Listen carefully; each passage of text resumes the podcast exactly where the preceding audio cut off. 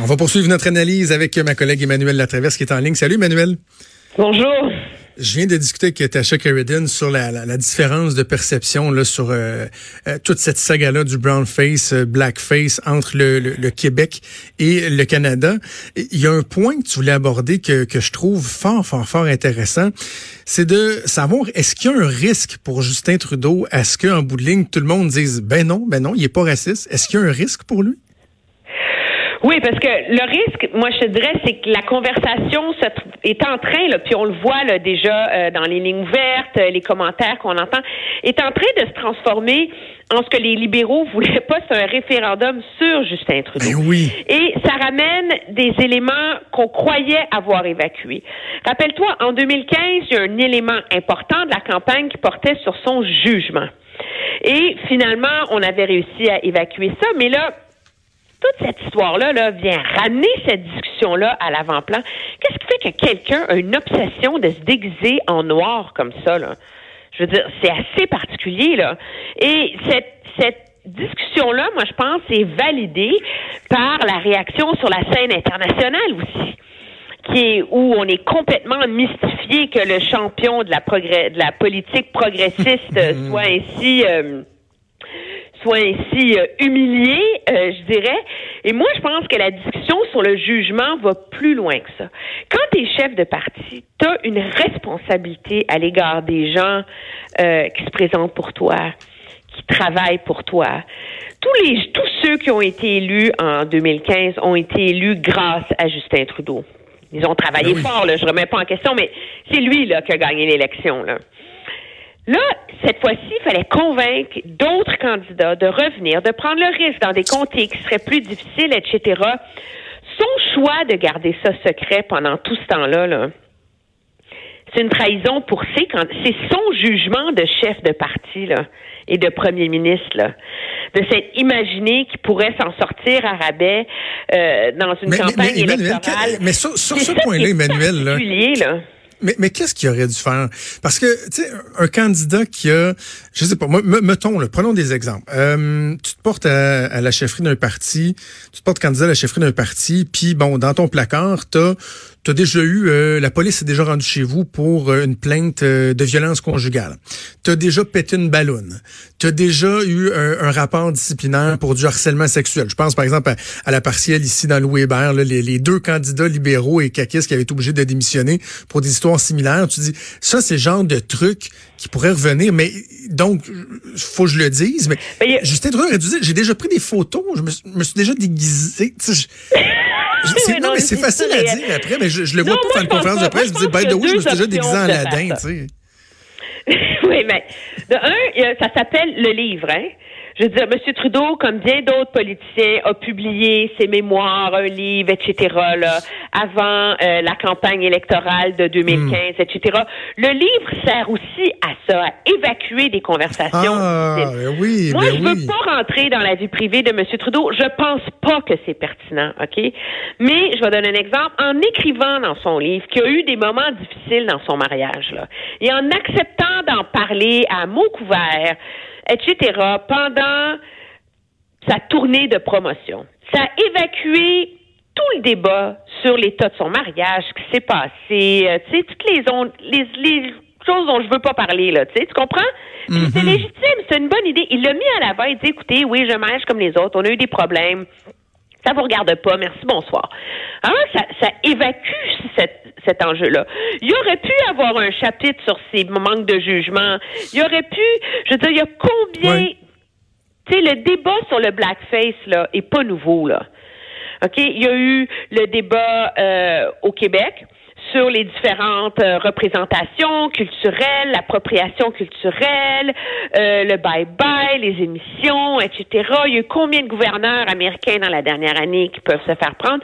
À un moment donné, quand tu prétends être un leader vrai, authentique, qui réclame de tout le monde de dire la vérité, d'être au-dessus de la politique partisane sur des enjeux fondamentaux. Quand tu te lèves en chambre et que tu accuses tes adversaires à mots couverts d'être des suprémacistes blancs parce qu'ils n'ont pas la même vision du multiculturalisme que toi, à un moment donné, là, moi je pense que quand les chefs politiques il y, a une, preuve de leadership monumentale dans le fait d'être transparent.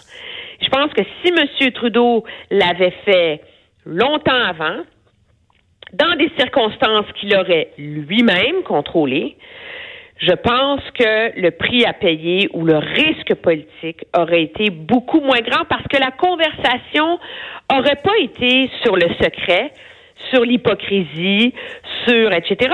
La conversation aurait été sur sa transparence, son honnêteté et son courage politique d'affronter une conversation qu'au Canada, on ne veut pas avoir, qui est celle sur le racisme, les préjugés et, et tout ça. Donc, moi, je pense que c'est là qu'il y a un gros problème et qu'il y a une hypocrisie puis un manque de jugement pour tous les gens qui voient leur carrière politique mise en péril soudainement, tous les efforts qu'ils ont consacrés à cette campagne-là parce que leur chef était humilié d'une niaiserie qu'il a faite quand il avait 30 ans, 20 ans, puis 17 ans. Justement, tu dis des candidatures euh, en péril, le, sort euh, qui pourrait changer. Est-ce que ça peut aller jusque-là? Est-ce qu'il va y en avoir un impact sur le vote? Puis surtout, si ça profite à quelqu'un, à qui ça va profiter? Oui, moi je pense que c'est très, très, très difficile d'évaluer cet impact-là en ce moment mm. parce que, regarde, ça fait 48 heures qu'on en parle. Nous, on ne mange, on mange la politique, on pense à ça jour et nuit et notre réflexion là-dessus évolue. Parce que mm. finalement, c'est un enjeu complexe qui a des conséquences diverses. Je pense que ça va prendre du temps avant que ça percole dans l'électorat. Tu sais, là, les gens, ils vont rentrer chez eux en fin de semaine, ils vont faire des barbecues, il fait beau, ils vont aller au parc, les parents vont se parler entre eux au parc, les familles vont être ensemble et la conversation va avoir lieu dans l'esprit des gens. Et je pense que ce genre d'enjeu-là, il faut laisser le temps à ce que les gens digèrent ces nouvelles-là avant de vraiment mesurer l'impact sur l'électorat. Est-ce que ça va lui coûter l'élection? Je suis pas prête à dire que ça va lui coûter l'élection. Mais moi, je vois deux risques majeurs pour lui. De un, les premières impressions qu'on a, c'est que la réaction est plus viscérale chez les jeunes que chez les électeurs plus âgés. C'est vrai chez les euh, chez les jeunes francophones, c'est vrai chez les jeunes anglophones, et c'est surtout vrai alors que c'est son chez pain, les son jeunes.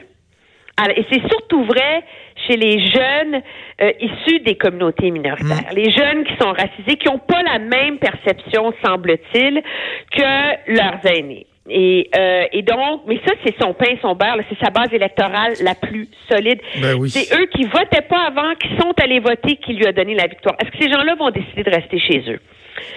Ça, ça peut faire très, très mal électoralement aux libéraux. Et est-ce que ces gens-là vont décider, en voyant la réaction de M. Singh, qui, lui, sait amener ce débat-là sur le terrain de la discrimination, des préjugés au Canada, etc., vont décider d'aller voter pour le NPD. Donc, c'est pas nécessairement que ça va donner des sièges au NPD, mais c'est un enjeu qui peut faire perdre des votes aux libéraux et dans des comtés stratégiques, c'est là que ça peut avoir un impact. Donc, je pense que, tu vois, là, c'est pas automatique le calcul que je t'explique, là. Ah c'est pas le monde sont fâchés contre Trudeau, ils vont aller voter pour Scheer, là. Mais tu vois, tout ça, là, ça prend du temps à percoler au sein de l'électorat. Ça dépend comment les autres chefs vont réagir. Et donc, je pense que ça va prendre un, un, plusieurs jours là, avant qu'on sente l'effet de ça dans la population.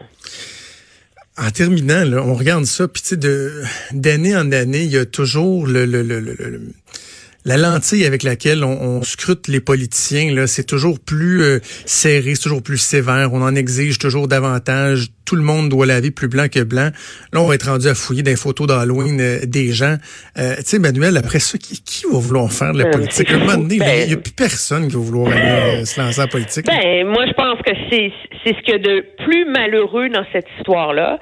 C'est que finalement, quand c'est rendu que le commentaire que tu as mis sur en réponse à un tweet de quelqu'un il y a dix ans mm. fait de toi un candidat honni, une mauvaise joke que tu as dit au bureau, mais que quelqu'un, je veux dire, c'est là qu'on est rendu là.